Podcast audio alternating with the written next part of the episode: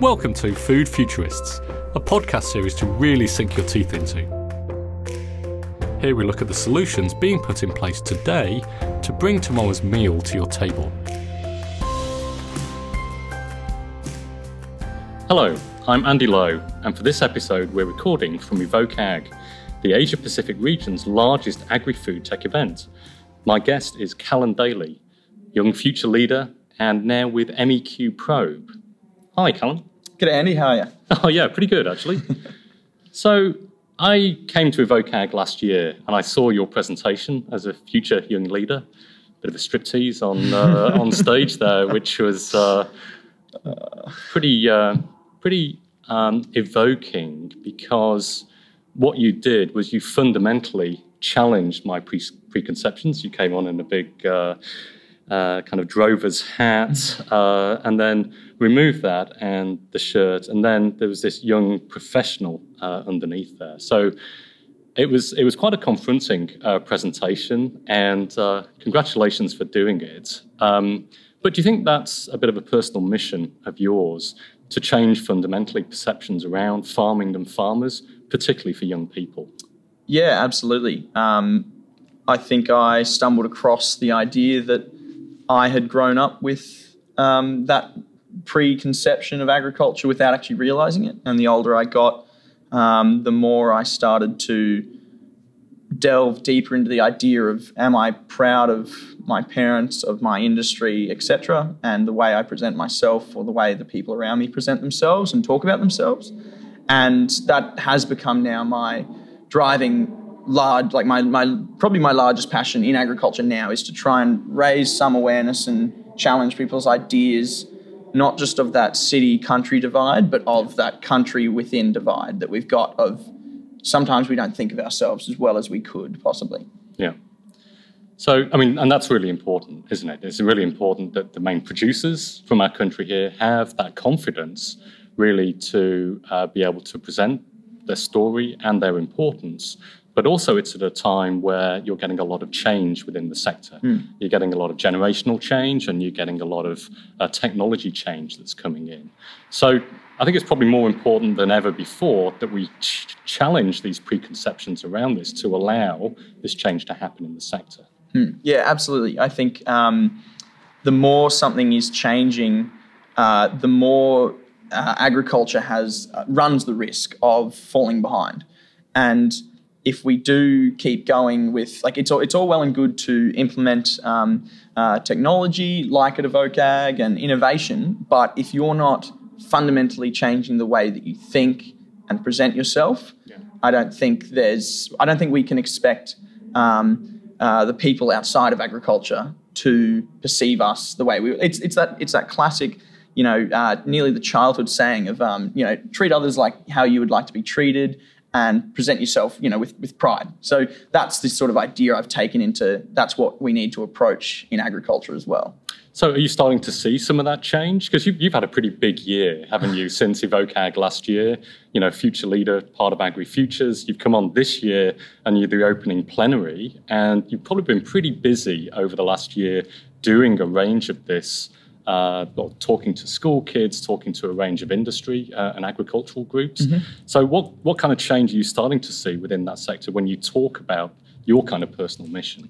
I'd definitely say um, the change I see uh, that has impacted me the most as well, because I take a lot of um, I, lo- I, love the I love the feedback from what I'm saying, and if I can uh, see the change, like I've had quite a few um, young Australians that either are in agriculture or aren't involved in agriculture, and they have said to me, "Wow, I've I've never sort of thought about it that way. Uh, I've you know um, I, I, I either wanted to be um, involved in agriculture, but my friends around me you know perceive it in a way where it's it's it's just another it's down with the trades. It's a it's a lower class sort of uh, pursuit, but then."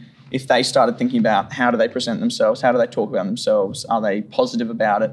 Uh, I think that's my that's my the, the, change that I take to heart hmm. when I see young Australians being like uh, really impacted by the idea, and then they can go and implement that idea. I don't necessarily see how they implement it, yeah. but I love the I, I love the fact that they can come to me and say, "Wow, I'm going to start. I'm going to start really trying to implement what you have talked about." Yeah.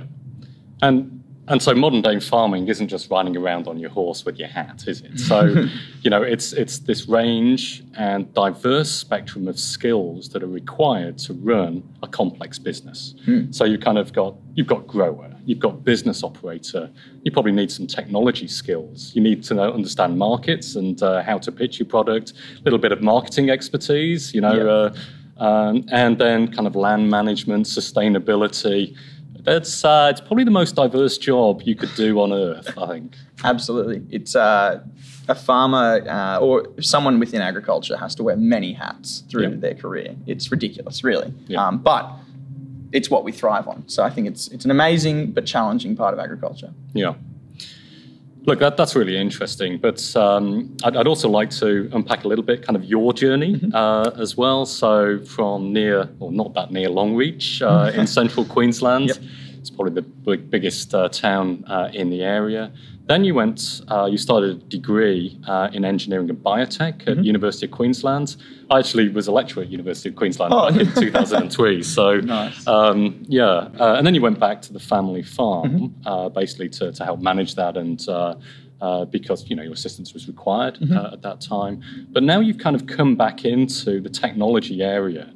You've come back in, and you're working with a company, startup company, uh, MEQ Probe. Yep. Um, what is MEQ Probe? And uh, I mean, I, I find that a really interesting journey that you went there, you went to engineering and biotech, you came back to the farm, and now you've gone there again. So there's obviously some interest in yours to go down that engineering and tech route applied to farming.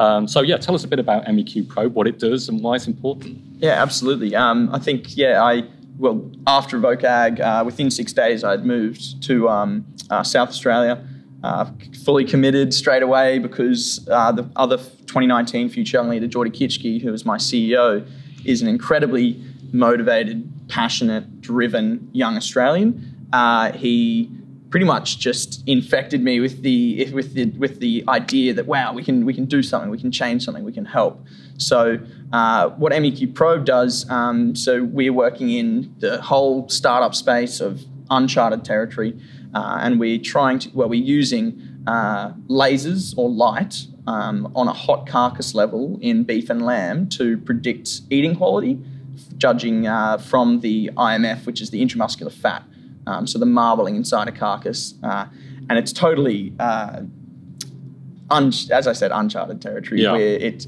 it's we're, tr- we're trying to. I love I love the fact that we're trying to plow through this whole new industry and development and.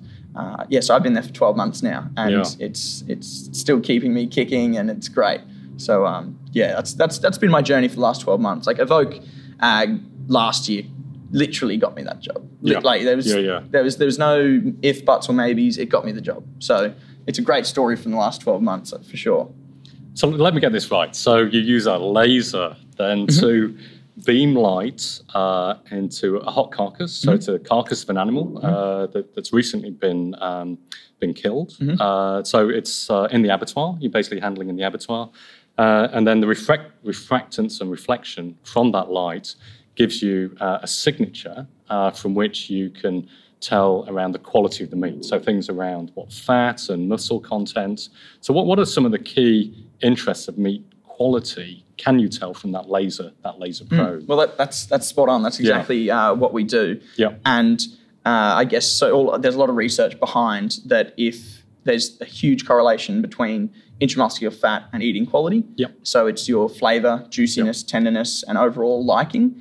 Um, I think yeah, the, the numbers is up in the sixty percent um, sort of correlation to eating quality. So if we can, as you said, get that, uh, I, I would call it a picture. Yep. If we can get a picture of what is inside that meat, the level of fat and how much and how spread out it is, that's where we can start using machine learning to tell us, uh, you know, an, an, an indication of what that marbling score is going to be on that carcass, and that's that's 24 hours prior to any form of uh, like marbling or fat identification currently anywhere in the world. So we're trying to get it earlier, quicker, and objectively. So really trying to give the market something that is trustworthy and not subjective, basically. Yeah. So it's science and research based. Mm-hmm. There's this whole back room of scientists uh, working on this, uh, and they've produced basically reference database. But the MEQ probe is a handheld device that then can go out into the field uh, and then be used by a range of uh, producers and distributors uh, for me. Uh, the work was also done, the Center for Nanoscale Biophotonics, wasn't it? That was where the uh, initial research work Yeah. uh, was done. And uh, yeah, because I know some of the guys uh, that were involved in that area. It's much easier when you say lasers uh, instead of uh, nanoscale biophotonics, which, uh, unless you're in the field, you really don't know uh, what that means. But um, so with, with that probe, then, how's it allowed uh, kind of producers to prove that? So, so yeah, you get a marbling score, you get a, a ratio to fat and, and muscle, which uh, uh, you, you can link to taste. Is that score, is the MEQ score, uh, then used to promote the product and used as a marketing tool for that product, or are you are you aiming to sell the, the probe to, to different producers? What's the uh, what's the focus for, for the work? I, yeah, I guess as Yeah. a as a game plan, Yeah. um, for MEQ as a, a direction, uh, if we can, let's say in the lamb space, if we can uh, measure an instantaneous objective marbling score or eating score on because lamb comes through very quickly. Lamb is processed extremely fast. So if we can do that, like we're talking 13 bodies per minute on Yeah. some chains. Yeah. So if you can get that instantaneous um, marbling score, that'll be the first eating quality measurement in lamb currently. So that can be incorporated as part of the, the, the chain Yeah. uh, within within the abattoir. Exactly. Yeah. And and if you can get that instantaneous feedback, then you've got a link to give to producers on on on feedback of production, on eating quality of their own stock, on maybe where they have to change their practices, etc. Yeah. yeah. So we've got we've got a we've got a game plan in the future of of where we want we want everyone we want to provide accessible information to the world Yeah. basically in in the meat space. Yeah, and the, I mean the other really exciting uh, thing about this uh, invention and this technology, you know, we hear a lot about ag tech, and ag tech's a very big area. I mean, you spoke this morning about you know ag 1.0 through to 4.0. Uh, but ag tech can be anything from you know drones through to robots, through all kinds of uh, kind of technology uh, innovations. But this particular area is actually transferring laser sensors and sensors from the medical area, human health area, into livestock uh, screening. So uh, when we think about ag tech, you know, we don't necessarily think about uh, that ag tech is adopting these technologies from so many different areas, and that's what's really cool about this technology is this transference from uh, human to, to, to livestock areas. Yeah, there's been a MEQ's got an amazing story, as you said, of it's come from the Center of Nanoscale Biophotonics, where it was being used to try and detect. It takes a bit of practice to say that as well, doesn't it? it? does. Yeah, it yeah. does. It's nearly a tongue twister. Yeah. um, look, I, I won't pretend that I know everything about it at all. Um, I'm still learning about it constantly. So it's it's it's it's so it's so um, prone to changing of my understanding of what that is. Nanoscale Yeah, yeah. biophotonics. You know, it could be anything. Yeah. Um, but yeah, the story from MEQ Probe, the fact that we've got an extremely young team working on it, extremely motivated people.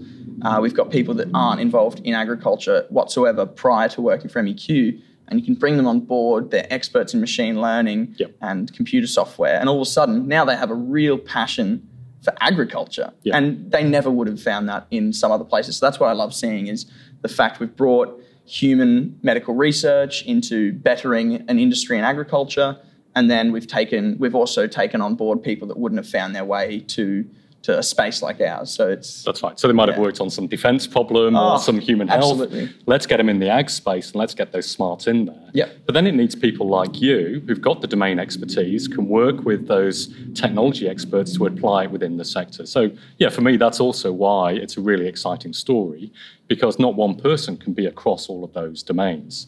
You've got specialists in lasers and machine learning, which helps with the data analysis. But then, you know, you've got people like yourself and others that are out there. They understand the farming business. They understand how supply chains work and where these types of technologies can best be developed. That's a successful business. Hmm. Yeah. yeah, that's the cool that's the coolest thing to see in my mind. So you're going to do it for a little bit longer? Ab- absolutely, wherever MEQ's going, I'm Yeah, I'm yeah. on for the ride at the moment. So- hitched that wagon. Yes, Uh, yeah. I've hopped on and I'm uh, trying to see where we can where we can get it. That's my my passion at the moment is to is to have a real driving impact on an industry. Look, it'll be exciting, and uh, be pleased to see where your career goes with that, and uh, look forward to interviewing you in the future. Oh. I'm sure you're going to be somebody to watch. Thank you very much. so um, we're here at Evoke Ag, uh, focusing on food farm future. What's the vision of the future for you in this sector? That's such a that's such an open-ended question. Um, the future for agriculture right now, uh, I would say, even in the last 12 months, seeing the different startups and technologies that have come here, there's been 12 months and you've seen like a 4,000% increase in just the, the, the huge, like, it blows me away. I, I can't even comprehend the level of technology that's being constantly pumped out. So I think if you're talking future, I'm thinking the next 12 months because anything longer than that. And I couldn't even tell you right, what. You don't know what's coming at. almost. No idea, but track. I think yeah, it's yeah. really promising. Yeah. It's extremely promising. Is the huge data science and and machine learning and automation is just going to continue to get exponentially better. So yeah, six to twelve months is as far in the future as I might be able to to comprehend, I guess because those disruptive technologies are coming from almost every angle. And then you've got the dynamics with global supply chains. You're not really sure where your next market's coming from. So, yeah, interesting. Thanks, Callan. Thank you. I'm Andy Lowe from the University of Adelaide, and we've been speaking with Callan Daly, recording from EvokeAg, the Asia Pacific region's largest agri food tech event, brought to you by AgriFutures Australia. Food Futurists, a podcast talking about amazing global food solutions.